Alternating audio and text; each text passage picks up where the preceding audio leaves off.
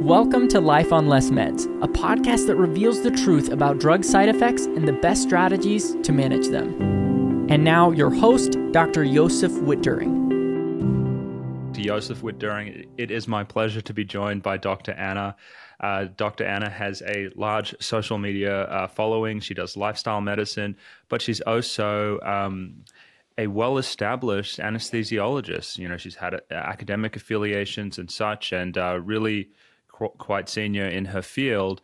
Uh, more recently, she's been more vocal about um, some of the problems with the way psychiatric medications are being used and uh, she's kindly agreed to come on and talk about her experience. Uh, doc, Dr. Anna, I think probably the most interesting story to start with here is how um, how you started to get, I guess, harassed after you started talking about some of the problems with psychiatric medications. Take us to the beginning and and and tell us about that. Okay. Yeah. So, with a background in pharmacology, therapeutics, and anesthesia, I understand, and an interest in pharmacogenomics, I understand different drug metabolism. I understand polypharmacy, over medicating, drug interactions. And I see an awful lot of that, especially in people that are older. And so I do try and you know, talk to them about possibly discussing with their primary caregiver. A lot of them don't have one, but about doing a medication reconciliation, maybe working with the pharmacist. Um, and then, you know, during COVID, a lot of people had trouble with coping skills and mental health. And in British Columbia, here in my city, um, many people don't have family doctors. So they turn to the hospital for help. Mm-hmm. And what happened during that time was because it was a perfect storm of pandemic lockdowns, going to the hospital, they were overwhelmed, there were no hospital beds. Many people were injected with um, a long acting antipsychotic called Abilify Maintena, mm-hmm. 400 milligrams intramuscular. In fact, it was almost 5,000 people in 2022. And correct and, me if I'm wrong, because we were talking about this beforehand. This yeah. was through a phase four um, pharmaceutical sponsored study that was being that was taking place in the psychiatric units uh, where you were living, and so people would go in, they'd get enrolled in this study, and they'd get this uh, Abilify injection, right? Well, that is correct. So, yeah. especially one um, one study called Initiate. It's a study mm-hmm. where I believe they wanted to look at um, how this drug worked in 200 people diagnosed with bipolar okay. while they were hospitalized. And you know, then I became interested in um, because a family member was affected by this situation, and a lot of people turned to me after I started discussing it publicly. And I started listening to the stories, thinking something is is very wrong here. You know, th- these people have no choice; they have to get this injection. Mm-hmm. Before we go into that, just you, so you mentioned a family member was affected. So I'm I'm assuming negatively. So so this person that you cared about ended up with was it some mild side effects, serious, like horrendous, what? horrendous side effects. So okay, you, you tell know, us a little in, bit about what what what that was like. Okay, so so yeah. first of all, I'm just going to go back to pharmacology, and you know, in anesthesia, there's a concept called dose dependence. There are dose dependent side effects for almost every drug fentanyl, intravenous dopamine. Intravenous dopamine at low doses is a profound is a vasodilator and it improves kidney perfusion. At intermediate doses, it improves cardiac output, and at high doses, it's a profound vasoconstrictor. I believe it's the same with Abilify dosing. And so at high doses, um, the FDA and Government of Health Canada has actually issued, in 2016, they issued black box warnings about compulsive behavior, hypersexuality, gambling, compulsive eating. And mm-hmm. a lot of people have trouble with insomnia on this drug. Mm-hmm. So how can that be a good treatment for bipolar when sleep is so, such a big part of um, the treatment, right? Um, So akathisia is incredibly troubling. And if um, so in, in our particular case, incredible akathisia, incre- insomnia, agitation, compulsive behavior, hypersexuality, exercising at four in the morning, and um, you know the psychiatrists are saying, "Wow, no weight gain, doing great." No, not yeah. doing great at all. And instead, adding more drugs for the insomnia and for the irritability. So then, you know, by the t- you start with one intramuscular drug, and then you're on another neuroleptic for sleep, and then another benzo for something else, and it leads to these prescribing cascades, which is really terrible, terrible practice. And it's um. Mm-hmm. So when I started researching Abilify, I realized that Abilify Maintena 400 milligrams has a half-life of 50 days. So in order to eliminate a drug like that out of the system, it takes five half-lives. That's close to eight months. So imagine all the different potential drug interactions that can happen with a neuroleptic that's in the system for that duration of time.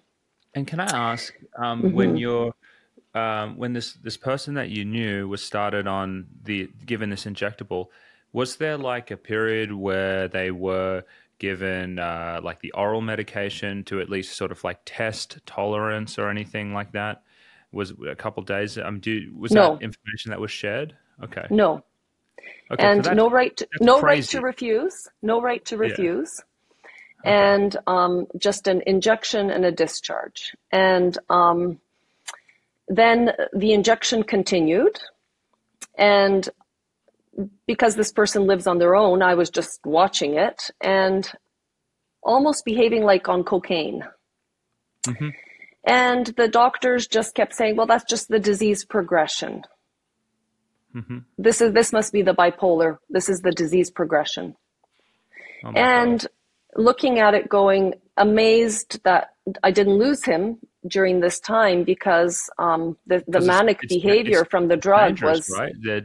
very very dangerous so so the, the other issue is you know imagine yeah. the people getting injected they're going this one woman that i'm helping she's driving her children around i don't mm-hmm. think anybody has warned them that you know you, you're going to feel this way and many of them are started on a number of other medications to counteract the side effects of this Abilify Maintena 400 milligrams monotherapy for bipolar. So again, we get into prescribing cascades that can be quite dangerous. Did and did that happen for this loved one uh, of of yours? Like, were the drugs kind of stacked on top of one another, and it became an even bigger mess at the end, which I imagine an incredibly an incredibly huge mess to the yeah. point where if I didn't have the means to get the lawyer to get him out of the system, I would have lost him. Oh my god and and not only that, now since I've been talking about it, um, the number of people affected is staggering. And I worry that in this province we had 1,600 um, overdoses in 2023. And I still don't know how many of those people were under the Infants Act or under the Mental Health Act receiving psychiatric care because I think um, the overprescribing, the over-injecting, the cascades that are happening, I think are leading to um, iatrogenic harm. So it's, I mean, at least at least for my audience and people that tune in to listen to me, they they know that uh, most psychiatrists um, know little about drug and drug induced adverse behavioral side effects and and make little effort to really kind of distinguish them from um, you know, like an adverse drug reaction, whether it's a, a manic episode or something like that. And there are signs uh, for it, but usually they're just not interested. And it's a lot easier to say that everything is due to an underlying condition or a worsening of their underlying condition. How come you weren't able to be, I guess, gaslit in this way or persuaded in this way that, hey, you know, nothing to see here, Dr. Anna. This is just part of the underlying condition, you know, and so, wow, you know, serious. Josef, I'm yeah. I'm I'm a big nerd. I, I really okay. do study. I research. Yeah. I just I, I think when I when I get a trial, whatever trial it is, real life assessment of Abilify, you know, I'm gonna mm-hmm. go through the trial. I'm gonna go through the authors to see why it was terminated, who sponsored it, Otsuka, you know, how did they come into how did they even figure all of this out? Usually they do the tests on children first. They give them 30 milligrams of aripiprazole and then they say, well, that's great. And then they move, Joe Calabrese then does a trial, publishes it, and, you know, he gets mm-hmm. paid by Otsuka and that's kind of how it rolls, right? So um, I'm watching this and I'm thinking, okay, something, something's very wrong here. And when I mentioned to the psychiatrist, I said, don't you think there are pharmacogenomic differences? And I work with a company called PillCheck just for people that have the means to do pharmacogenetic testing in Canada. Um, and I and I've done it for a few people in my little nonprofit arm. Some people are complete non-metabolizers and they're getting injected with this drug. And the monograph actually says you should dose reduce it 400, 300, maybe 160, avoid it in certain CPK, you know, in certain non-metabolizers. And I mentioned this to the psychiatrist and he said, "Oh, Anna, pharmacogenomics we're not there yet." And I thought, hmm. And the way he, she was prescribing drugs, stacking one over on the other, two neuroleptics, this. I just thought this is um, this is absolutely insane. This is just not. That's just clinical experience. And you know, um, at first I was. I think I'm speaking. You can't speak out against your health authority, against practice. You can't disparage your colleagues. You you're not allowed to do that. And out of frustration, I had gone on social media and I had called them out on this. And yes, that's not appropriate. I understand. And so I have dealt with that. And I've been doing you know, it. it's not appropriate to disparage colleagues. I understand. Yeah. But it is appropriate to disparage clinical practice. And, you know, we cannot first do no harm. What happened to primum non nocere? People are turning to the hospital to get help, and instead, they're getting hurt. Mm-hmm. Yes. Yeah. And so I, I think that people need to be really vocal about this actually because it's in plain sight.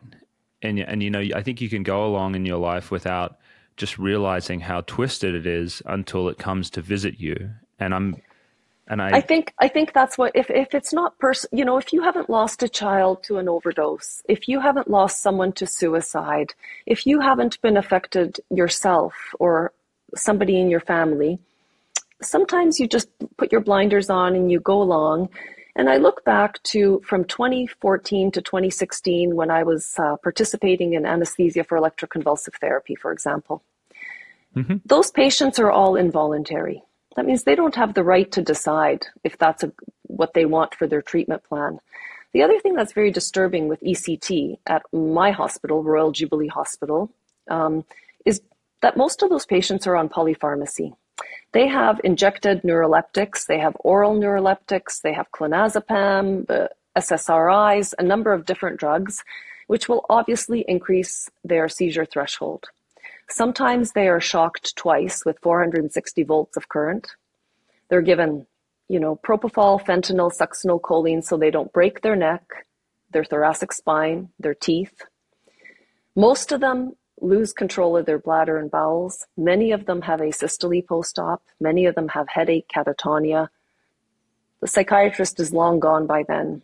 Long-term harms of ECT, there's no question putting that much current through your brain eight times for a treatment plan or 12 times will do some harm and short-term memory loss. And the problem again is, how do you prove that? Well, it's, it's, not like thalidomide where yeah. there's obvious phenotypic problems. Well, I'm gonna, yeah, yeah, you're right.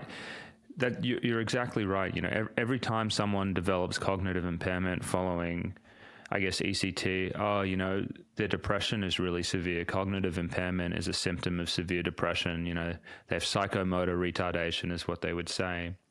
ECT is a is a really complicated issue. Um, people differ on this. I mean, my opinion currently is that you know it does have benefits when used in a select group of patients, um, specifically things like catatonia and some forms of depression. But what you speak to, and I think we'd probably be aligned on, is that there is you know, ECT kind of serves as this like end of the line treatment for people. They're in the hospital, they've been nuked with different drugs. Nothing else is working. Let's give them ECT. And one exactly. of the biggest problems mm-hmm. is that you know, these patients who are on five, six, seven drugs.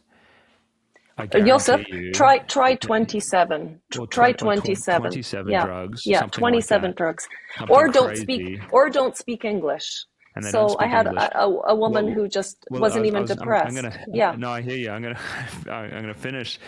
No, no one has ever even done an analysis on whether their their drugs are actually causing their symptoms. You know, and just like this person in your life who was affected in this way, adverse, adverse behavioral side effects from psychiatric drugs are massively common. You know, um, and you know what? What really, what yeah. really got me is he's thriving. Yeah. But yeah. what really got me when I got the chart, the caseworker was assigned because it was a drug trial. He said, "How on earth did you get the chart? I didn't authorize the release of the chart. I got the chart, went through the chart." After 27 different medications, the next plan was to go to electroconvulsive therapy. Wow. And and so so here's here's what I see happen. Obviously obviously like okay, so if you're having I mean, I don't want to call it depression. You're having an adverse reaction that's looking like an agitated depression or or something like that because of the drugs you get hit with a series of like I don't know 26 ECT treatments over the space of 6 months or something like that. It's usually 3 times a week for a couple of weeks and then they start to space it out. It doesn't work. And do you know what they do after that usually is or maybe it does a little bit, but the way it works is that they're kind of sedated and confused, kind of almost like it's a post concussive type of brain brain injury. And so there's this kind of lull sometimes afterwards for, for some people where it looks like they're mm-hmm. better, but then invariably it gets worse. And then they go and do another series of it. And this is when you start to see the really dramatic cognitive problems from ECT. Uh, it's just when they just keep on going, and no one has ever even spent the time to figure out, you know, is it the meds that are causing this? And, and so they just kind of they stack injury upon injury and they really ruin these people's lives. Um, and um, and yeah, and mental health is like a production line these days. You know, people so, people like to think that the doctors are really in there doing these oh, you know, two hour long assessments, you know, unwinding, you know, tell me when you started this drug. No, no. When did your symptoms emerge? You know, mm-hmm, how was this mm-hmm. linked? You know, you know what kind of constellation of like like what condition could explain this other than other than that but it's really okay they have severe depression nothing's really working we're going to escalate it and that's really like the level which is just horrid. And you, you know the stories I, i'll keep collecting them. I've got hundreds of stories now but you know people presenting a woman presenting with palpitations written off as anxiety mismanaged um, mm-hmm. you know eh, but you know there was a german psychiatric association did a handed out a questionnaire and it was published in the british journal of psychiatry cambridge publication in january 2018 how many psychiatrists would actually consent to their own treatments? Mm-hmm. results are very interesting because oh, um, share share them to me. I've been talking about this recently and thinking about yeah, it. So and, so I'll, yeah. I have to go to I'll have to go to I'm just going to go to my Twitter here, but it was something like you know 15% of them would consent to a, a long acting depot, whereas they're giving 70% of their patients the long acting depot if they were to have a psychotic episode, and then for antidepressant or antidepressants, most of them would do watchful waiting. They wouldn't prescribe an SSRI. Mm-hmm. So that's fascinating. And I always say, you know, in medicine, we all use our medications. You use apixaban if you have atrial fibrillation, a beta blocker if you need it. Um, sometimes you may um, be prescribed something for your arthritis. But you know, how many psychiatrists would actually sign up for a long-acting depot injection for convenience for their depression, oh, or or electroconvulsive therapy? You know, for for, they, for convenience. They, they wouldn't, and I've had this growing suspicion, and it's almost comical because when I've been with, you know, I guess my more mainstream psychiatric colleagues, especially when I was close to finishing training, and we, I mean, we would always be. Cl- complaining about other community psychiatrists with their you know what is this person doing this is this is outrageous and um, I mean, I've had the growing suspicion that most psychiatrists would feel really uncomfortable pulling up their local directory and just say, oh, go and see this person. They're board certified. They're a psychiatrist because they know what's going to happen.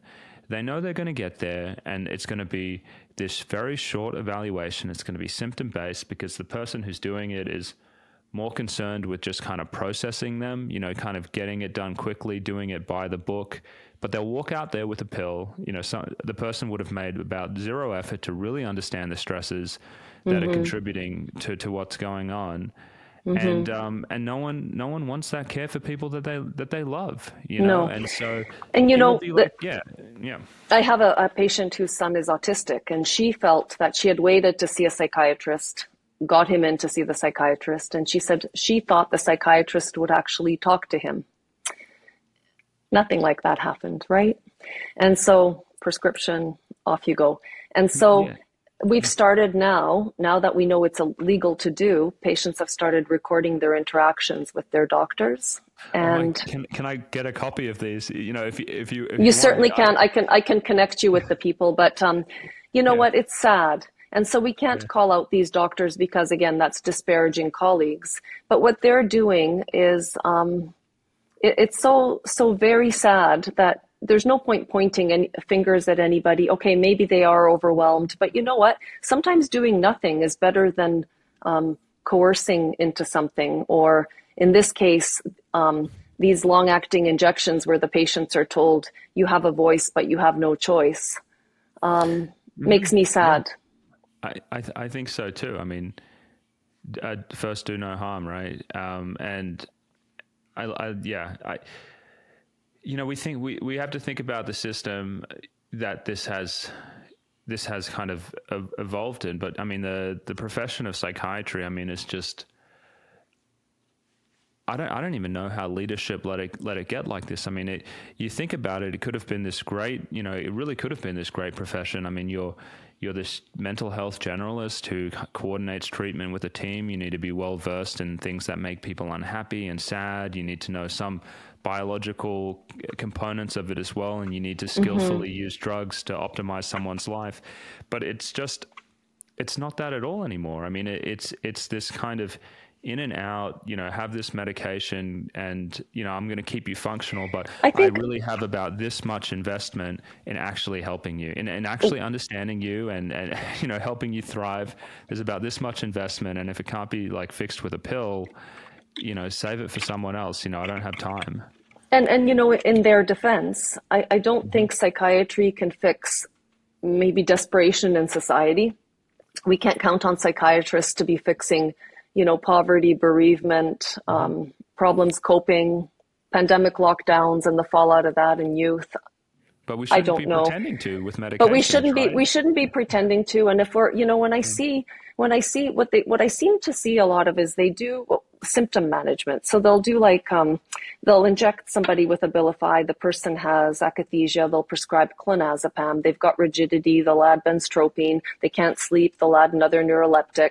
And, and this is how they're prescribing. And so I think almost a re-education in, in prescribing maybe. I, am not sure. And so UBC Therapeutics Initiative, um, is funded by the Ministry of Health here in Victoria. And last year they had their first annual conference on deprescribing as good patient centered care. But you know, mm-hmm. once you go down the route, once certain people go down the route of the long acting injectable antipsychotics for it used to be for schizophrenia, now they're doing it for autism, foster care, bipolar, depression. Indications are expanding. I don't think there is a plan for weaning.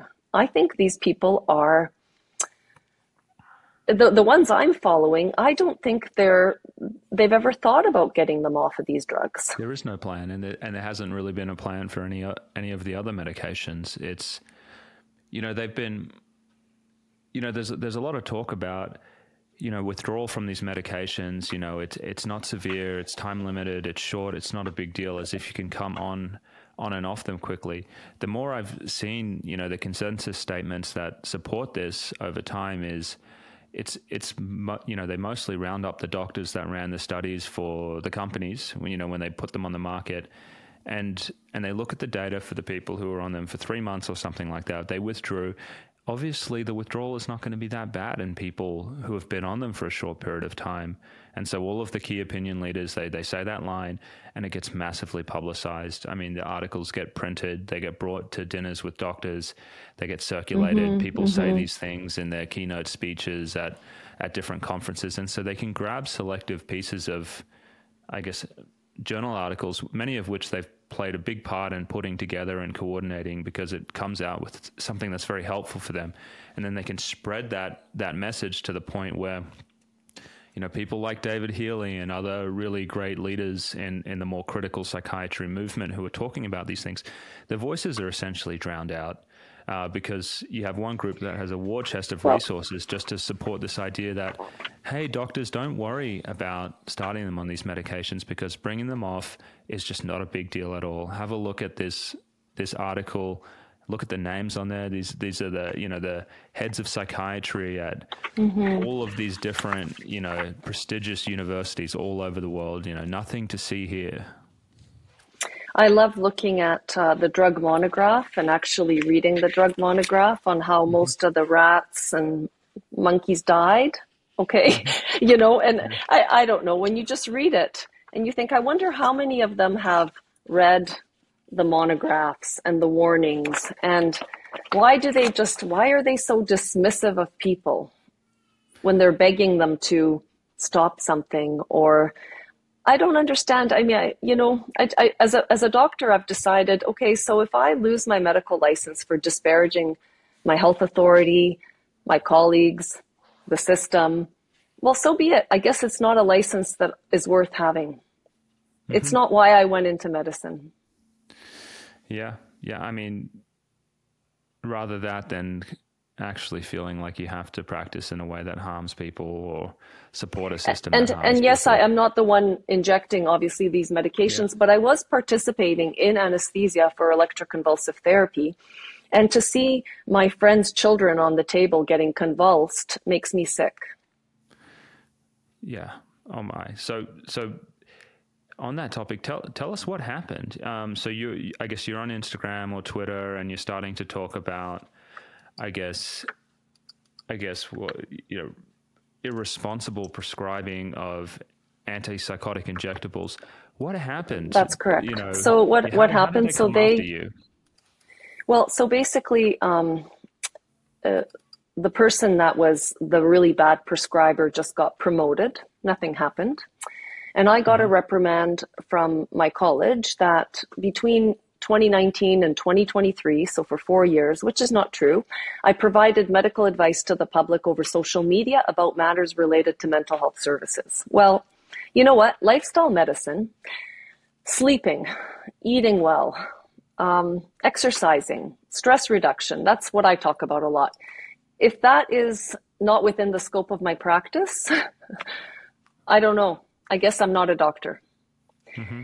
Um, provided medical advice outside of the scope of my practice and expertise in breach of Section 22 of the college's bylaws. Well, all day long in my practice of over almost 4,000 patients, you know, there's an overlap. They want to look beautiful, so we do cosmetic stuff, we talk. They share lots of stories with me, and I don't know what we're doing with with what, how we treat mental health. I mean, mental health is part of the brain is not separated from the rest of the body. Why did I do thoracic um, epidurals for surgery? Well, to block yeah. the sympathetic nervous system. The sympathetic nervous system is connected to the the brain, and the parasympathetic nervous system is all a part of that. And you know, in order to give someone an anesthetic for electroconvulsive therapy, you have to understand the monoamine oxidase inhibitor that they are on and all the yeah, other drugs. I mean, I, I feel like it's, I mean, you were essentially silenced for having an unpopular opinion because if you were on the internet during those times saying, you know, hey, mental health is really heavily stigmatized. We really need to make sure people get all of the medications that they need have a look at this great new drug, Abilify drug, Maintena. Correct. Now you don't need to take it every day. Wow, this is fantastic. It's so much more convenient. You wouldn't have heard a peep out of people. Not a peep out of them. And then inappropriate statements about psychiatric emergency services within Vancouver Island Health Authority in breach of the college guidelines communicating with the public on social media. And good for me that I reached out to the medical ethicists a long time ago, way before they t- told me that I'm unethical. So the medical ethicists um, like Carl Elliott in um, Minnesota and Dr. Schafer in Manitoba, we discuss this all the time. There was a patient that actually turned to a psychiatrist in Manitoba asking for a lithium refill and was told that if he didn't want to Abilify, he could leave. Mm-hmm. So we are so brainwashed. What's happening in uh, you know, medicine's collapsing, but what's happening in the pharma, very pharma driven field of um, psychiatry right now is um, is disturbing, and I don't know if we can even make a dent in changing what's happening. But it's not what, helping people. What do your colleagues say? Um, I mean, are you all out on your own? I mean, like, what do you hear when you talk privately? you know, with with other with other colleagues about what happened? So most you know, family doctors um, are yeah. well aware, and um, you know, some of them obviously also unfortunately overprescribed SSRIs, right? Because mm-hmm. that's just how it is. You don't, you know, you think, okay, well, patient's depressed, what else? But you know, hopefully, if they're good doctors, they they did it for a short period of time and then got the patients off the drug, right? But mm-hmm. most people are hearing what I'm saying. But you know, we have such big issues with um, drug addiction in this city, homelessness. So the idea that, you know, like who cares about a couple of people that are being hauled into the hospital for intramuscular injections of antipsychotics? It's sort of not, you know, not as important maybe. But to think that this is going to become some new standard of care for mental health, depot injections just because they're overwhelmed, is preposterous.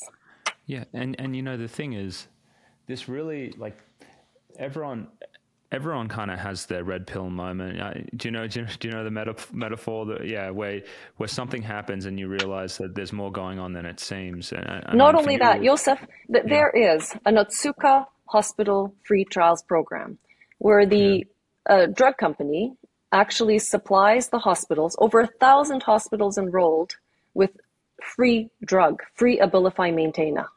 Mm-hmm. So if a ministry pays money to the institution for the drug, where's that money going exactly? The drug was free. And you know, I see now with with having practiced um, very scientifically, clinically for many years, and now doing running a business where cosmetic medicine is completely owned by pharma. Brilliant distinctions, you know, pump as much filler into your face and pump as much Botox as you can possibly pump into a face, and you'll get uh, gold, silver, and bronze stars, right? Discounts, yeah. coupons, incentives, oh IQVIA. Wow. So yeah. now I'm very aware of how how pharma does it. Mm-hmm. So I'm just awake. All of a sudden, I was a GP when I finished. I was a specialist anesthesiologist.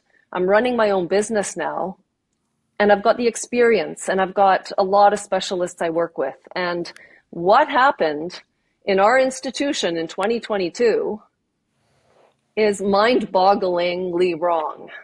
I think it's, it's, you know, of, you know, these free, these, these, these free programs where they, you know, they, they give the drugs out to people, you're like, oh, you know, they're giving it out f- for free, but really it's, it's getting providers comfortable with the drug. You know, it's like, oh, I've seen it before. You know, after I've used it and I've read the label and I've scrutinized it, I'm going to be more likely likely to prescribe it in the future. I mean, they're always getting something out of it. But another comment, which I think is you sort of touched on, is most doctors, you know, they'll they'll leave their training and they'll feel like they're completely immune to the pharmaceutical influence. They'll say, I'm really smart. I'm really savvy. I see that drug rep in my office with that plate of sandwiches, and I'm not going to get fooled by them. Mm-hmm. And I think drug companies uh, would probably be very happy that that's the way doctors think about it because when you really look at it and you see what happens behind the scene, um, and it's so much bigger and scarier than that because so, the, the main the main ways they're doing this, it's I mean I see it as marketing. I mean, it's so, when you have the the number yeah. of resources, yeah. you can just promote whatever. Okay, so the the most brilliant company yeah. is Otsuka, Otsuka. I don't know how you pronounce it. Otsuka, Japanese, mm-hmm. and they have a tech arm. They have a Proteus digital tech arm. They use technology, so they even have a uh, ingestible um, marker on their pill so they can track people, right? Track injection, ingestion of drug, Abilify MyCite.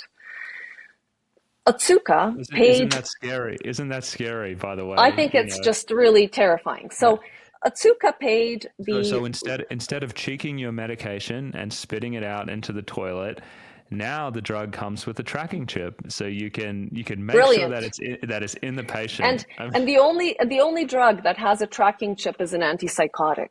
So, yeah. you know, my parents are immigrants from Poland, so they're they're. But my dad, who's an obstetrician, is going. This this can't be Canada. But yes, so yeah. Otsuka gives money to the pharma paid lobbyist in Ottawa. And I don't know if I mm-hmm. can mention his name or not, but I talked to him. He's blocked me now. But he said to me, Anna, Most Canadians don't understand how pharma works or how government works. So he gets money from the drug company. The drug gets Health Canada approved. So now the young doctors who have no experience think that must be safe you know, like an FDA approval, sure. Health Canada, it must be safe. Well, that, but it got funded just because it was a salesperson pitching a sales pitch to someone in government. Okay. And that happened in 2021 for bipolar. So Abilify Maintena now has a new, you inject it twice and you take a pill and it's going to cure all bipolar. So that happened in, in that year. Then what happened was there were two physicians, one at McGill University and one was here in Victoria that worked for Otsuka, the experts. Mm-hmm. And they're even on the drug monograph stating this initiation regimen will decrease caregiver burden, will be convenient, and will um, facilitate hospital discharge. Right there on the drug monograph. So they're paid. Then the drug company pays Agence Unique, which is a medical education company out of Quebec started by a bunch of drug reps, to spread the propaganda. You can sign up for pushing the boundaries or pushing the horizons in schizophrenia and bipolar. You can sign up, pharmacists sign up, no charge, nurses, anybody can sign up, and you get free CME. So that happened during COVID. Then the drug rep gets paid lots of money in Calgary and flies here to this province to spread the propaganda. And this is just how it, how it starts and how it spreads. Well, and then there's hospital free product and IQVIA gonna, trials. My, I'm going to throw my two cents in there. So, mm-hmm, mm-hmm. Um, the drug is the drugs are rigorously vetted through, in a very narrow way. So, so I mean, Health Canada would look at the drug, the drug trials very carefully. But the, I think the part you touched on at the end is the really interesting part where where you talk about CME and what gets pushed out there because um, there's a lot of regulation that what you put in a drug label has to be accurate. I mean, it has to mm-hmm, be backed up mm-hmm. by the clinical trial, um, mm-hmm. and but that's that's where it ends. You know, people think that regulators they're monitoring the marketing of pharmaceutical companies. You know that they're they're but but they're not. And and so what this means is that again, you know, you can say you can you can publish 10,000 pieces of positive uh, scientific articles about the benefits of your drug, you know, what you've proven in the studies.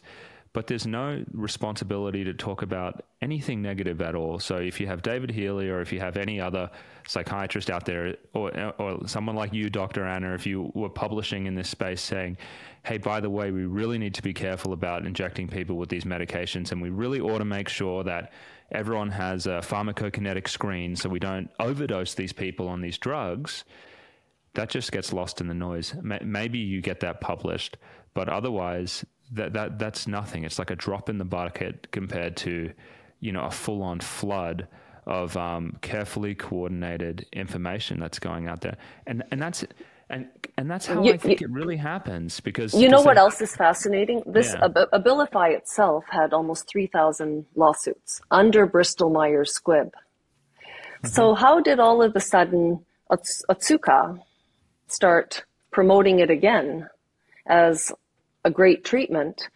And the protocol in 2014 that was issued by the Otsuka Pharmaceutical Development and Commercialization in Rockville, Maryland was actually they were giving 10, 10 and 30 milligrams, enormous doses to kids ages 10 to 17 with bipolar one. Mm-hmm. I mean, I find that just, even that, terrifying, disgusting, horrible. There's so, there's so many things that would just terrify me about the long acting injectable. I mean, you know, not only like, you know, like you said, you could have a side effect and then, I mean, you know what you have to do? Like, if you're having a side effect from this and it's life threatening, you need to go to general surgery and they cut it out of your arm if it's possible. They go in there and they get that, that little glued glued up chunk of the drug that sits there. The depot, the little the depot, depot, out of your arm. And they have to cut yeah. it out of your arm. Yeah. And so obviously it's a massive scar. It's a it's a big deal. Most people don't even know you can do that.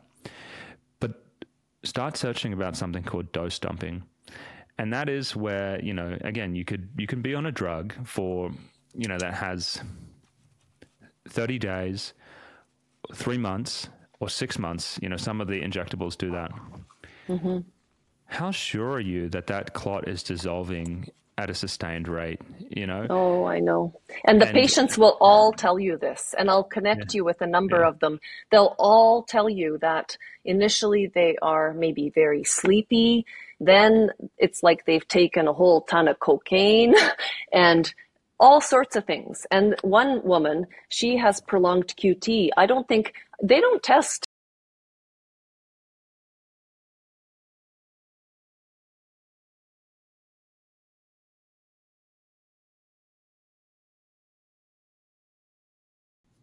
Yeah. And so, yeah, there's there's an unpredictability to it, and you know, and even if they have done these PK studies, and they and they probably do looking at them, like what happens if I was playing basketball and I fell over right on my arm and I just smushed that depot in there? You know, would I have a heart attack? Would would that would that you know would I have just like pushed a big bolus of this drug into my bloodstream? Um, and and so there's just so many things about it that that unless you're really using it carefully for someone where you actually think it's going to be helpful, I mean, staying away, I, I, I don't think it's a, it's it's really a, a very safe method of taking a drug. At least with the pill, you could stop it, and then five days later, most of it's gone. Yeah.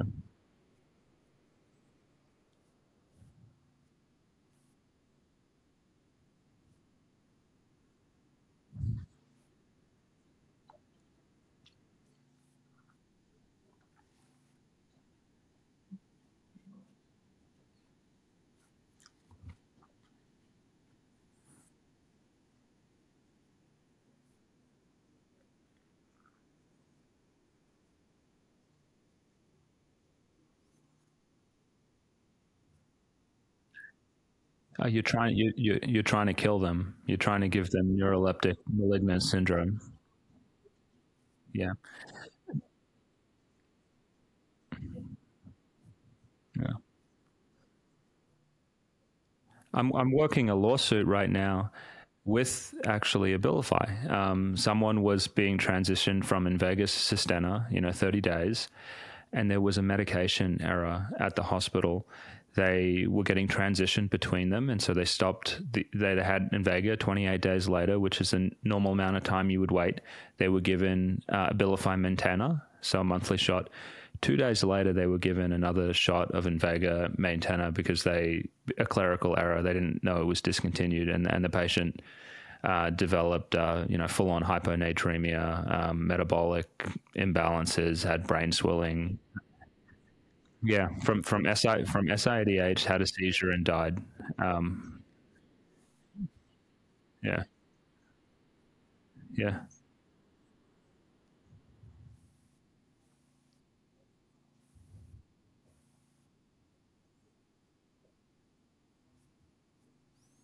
yeah,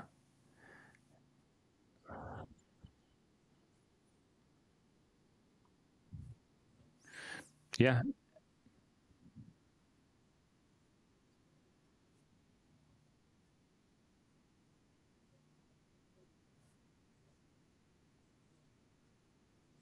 Could could you work as a medical could you work as a medical professional if you re- relinquished your board your board your board affiliation?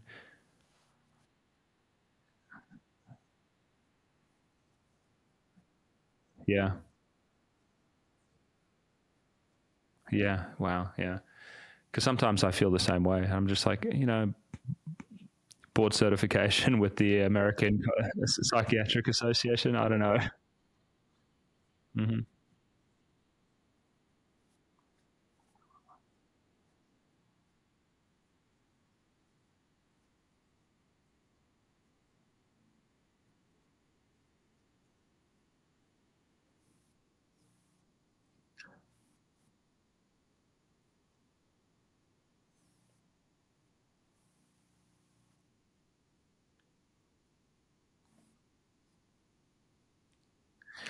Well, the thing the thing is, like, it's it, has been really hard for David because he's always, you know, he's he's a professor. You know, he, he he's affiliated with an academic institution. Maybe I'm naive in thinking that I have a little bit more protection because I work privately now, but I could not imagine having to go through all of this with being an employee at a university. I mean, just the the, the pressure. Yeah.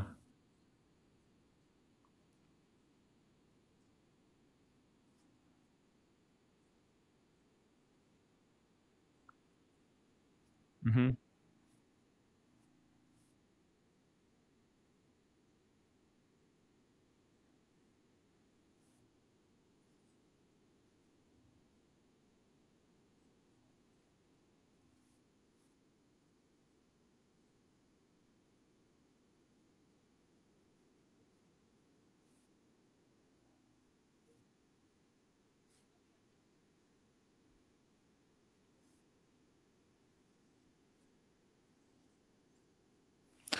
I want to get, you know, I have my own thoughts about this, but I want to know what you think.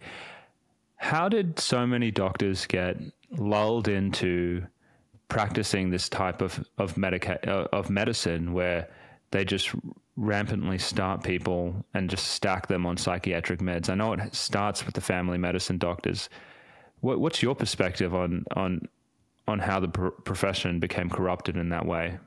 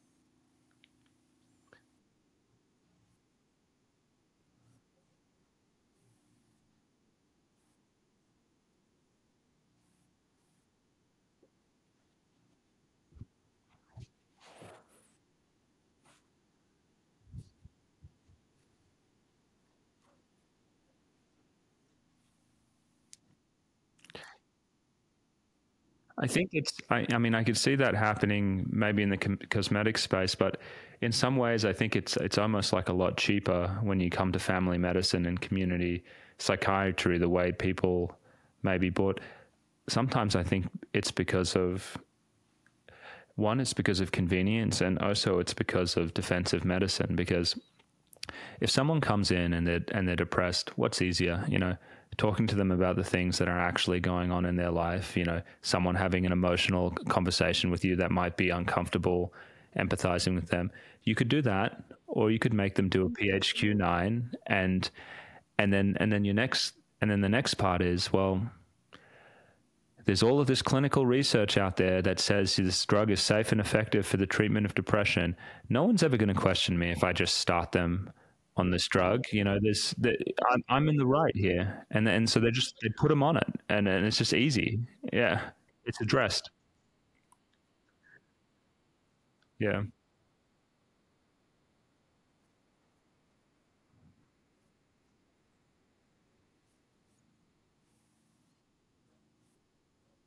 Mm-hmm.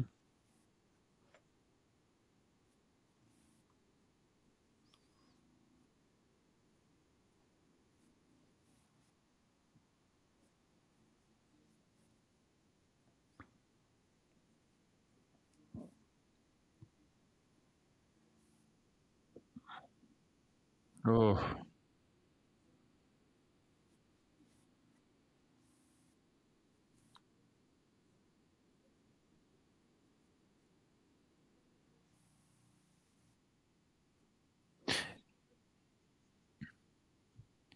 We're not incent. There's there's no incentive to do that anymore. Any anymore. And so I think a lot of doctors practice in this way. They're like, "Wow, I did a really great job. I saw 40 people today. I was on time. I got them in and out."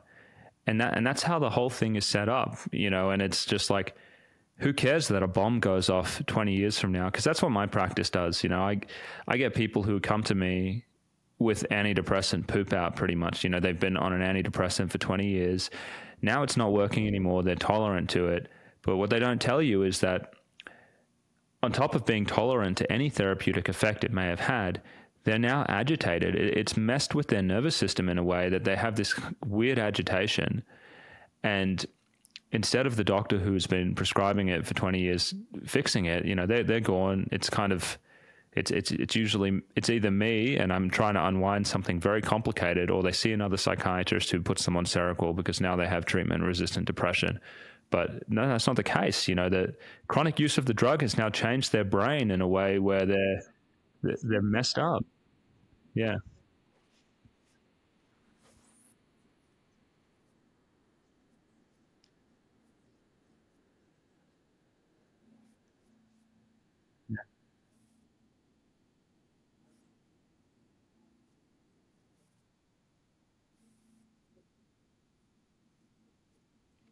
This is insane. Yeah.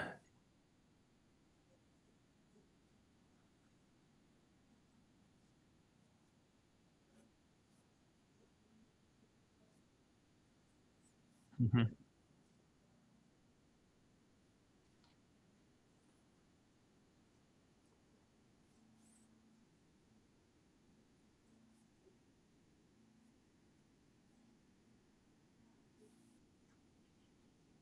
What does she tell you? She says something like, "I was going through a divorce," or you know, something like that. I, I don't know. What, there's always something seemingly time limited. Yeah, yeah.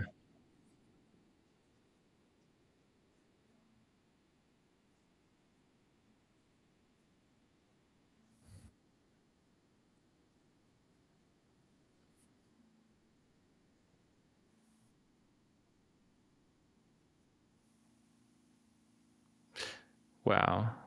Yeah.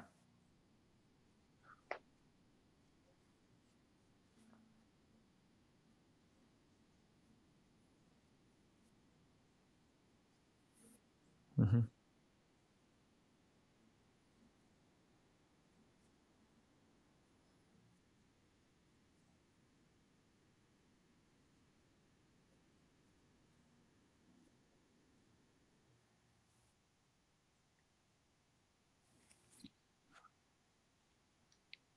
We, we, don't we don't need more people prescribing this stuff. You know, there's all these pushes in the U.S. to give psychologists, you know, prescribing rights and things like that, and it's and it's, um, and not I mean not not in this space. Yeah,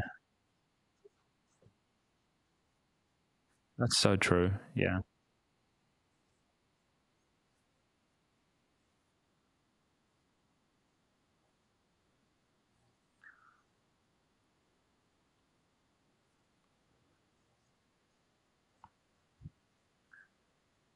But, but let me ask you this because you, you mentioned that, and this is a really good point. It's a failure of education because you can educate nurse practitioners, you can edu- educate doctors.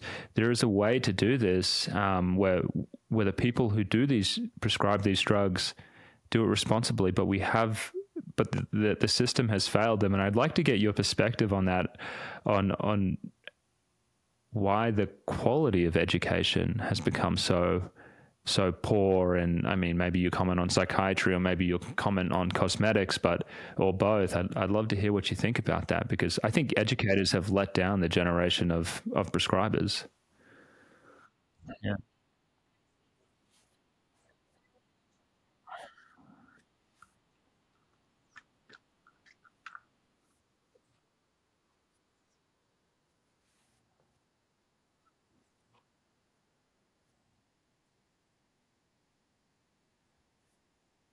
mm-hmm.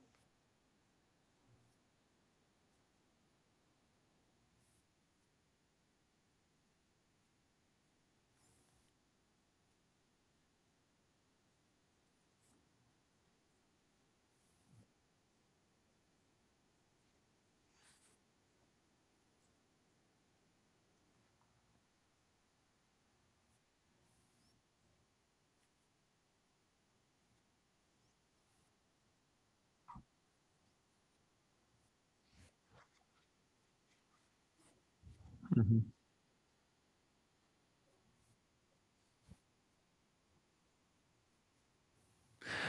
You know, another side of this, which you know, there's there's definitely that side. I mean, who doesn't like someone at least unconsciously if they're taking you on a wonderful trip or buying you a beautiful meal? That that, of course. But there's there's this there's this other part of it which I always thought was interesting, where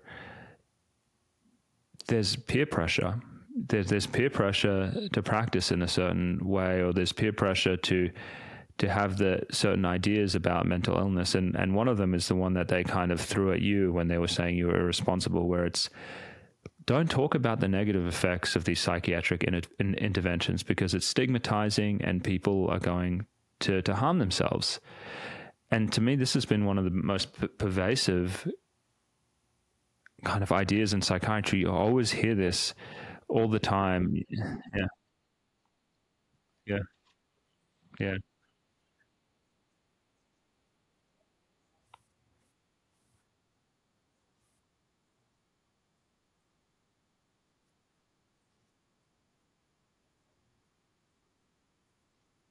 Mm-hmm.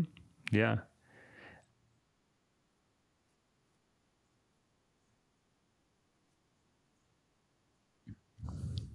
But that's that's that's like the craziest thing. It's like Dr. Anna and her her, her twenty thousand followers on Instagram hold a candle to several pharmaceutical companies pouring billions of dollars into pushing a certain you know perspective and politics about about these drugs. Oh my god, you're so dangerous, and you're really going to to have this massive influence. But I mean, it it makes absolutely no sense. Um, and then obviously the other side, yeah, yeah.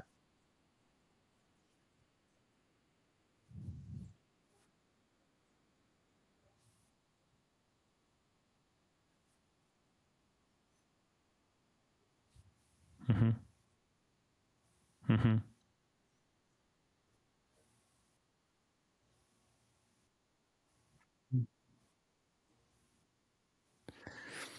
Jesus. Um,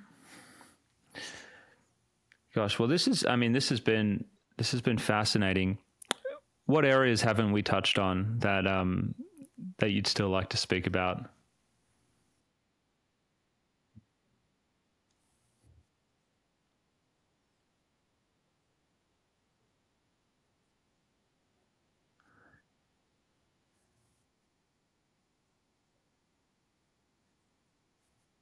Would you do it if if if I needed to send someone somewhere? Are, are you able to do deprescribing, um, or at least interested? Yeah. Okay. Okay. Yeah. Yeah.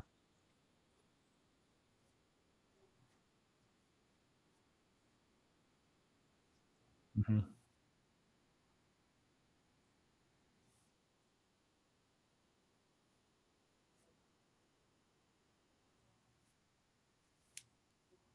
Mm-hmm.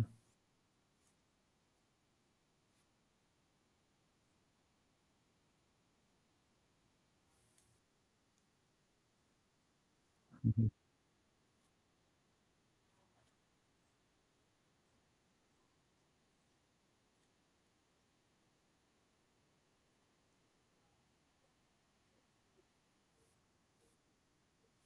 Oh my God! Wow. Yeah. Well.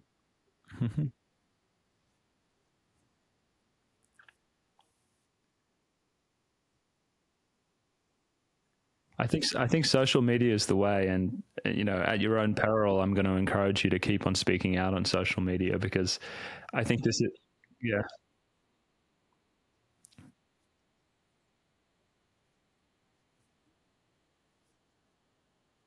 hmm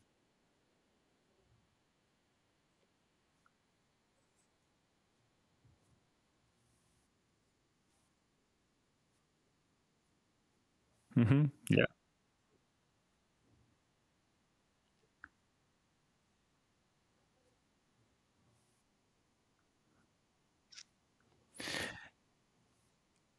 I think it's I mean, I think it's so imp- appealing to do the deprescribing work because, God, it's actually helping people. And I think there's a lot of doctors out there who are jaded with the current system, and they know they they know the current. Yeah, yeah. Mm-hmm.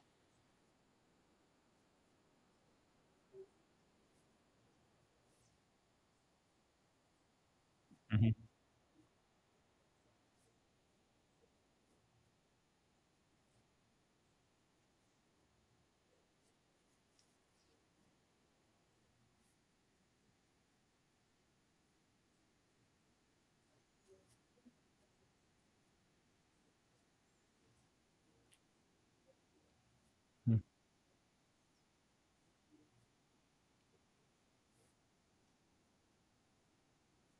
Yeah, that makes sense. Yeah.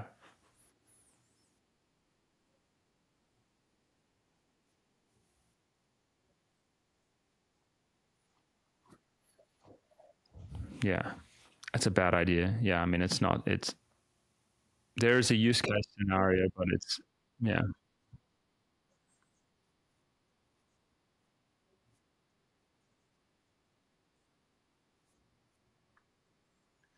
That's the question. Um, I'm glad you're asking it. So, great. So, Dr. Anna, thank you so much for agreeing to come on and, and talk with us. Um, where can where can people find you if they uh, they're in Canada and they need someone to um, oversee some deprescribing?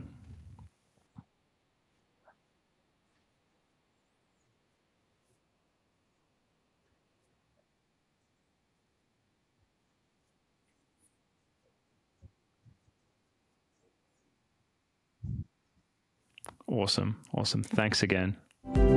Thank you for listening to today's episode. If you want to see the full video interview, we also post these to YouTube. Just go to Witt-Doerring Psychiatry on YouTube to find those. You'll also find several YouTube exclusive videos from doctors Josef and Marissa posted several times a week. Finally, if you need help with your drug taper, getting a second opinion, or managing your post acute withdrawal, come visit us at witduringpsychiatry.com. Our sole focus is on helping patients regain control of their lives and achieve optimal mental health on as little medications as possible.